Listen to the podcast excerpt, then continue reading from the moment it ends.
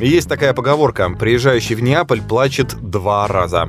От того, что приехал, и от того, что уезжает. Однажды кентавр по имени Везувий влюбился в сирену Партенопу. Но, как вы понимаете, это все римская легенда. Come on, ребята, это Италия, она вся такая. Город был буквально завален тоннами мусора, на улицах валялись, никто их не убирал, мешки э, с отходами. Огромное черное облако быстро надвигалось, из него то и дело вырывались длинные фантастические языки пламени, напоминающие вспышки молний. В Италии футбола нет и никогда не было, имейте это в виду. Потом выясняется, что не везде подвели электричество, газ, воду. Камора в Неаполе построила такую параллельную собственную систему занятости населения. Там нет ни официального оформления, ни отчислений. Церковь очень была против того, что стадион Святого Павла носит имя совершенно не святого Диего. У них даже специально продают футболки для автомобилистов с диагональной черной полосой, чтобы не пристегиваться.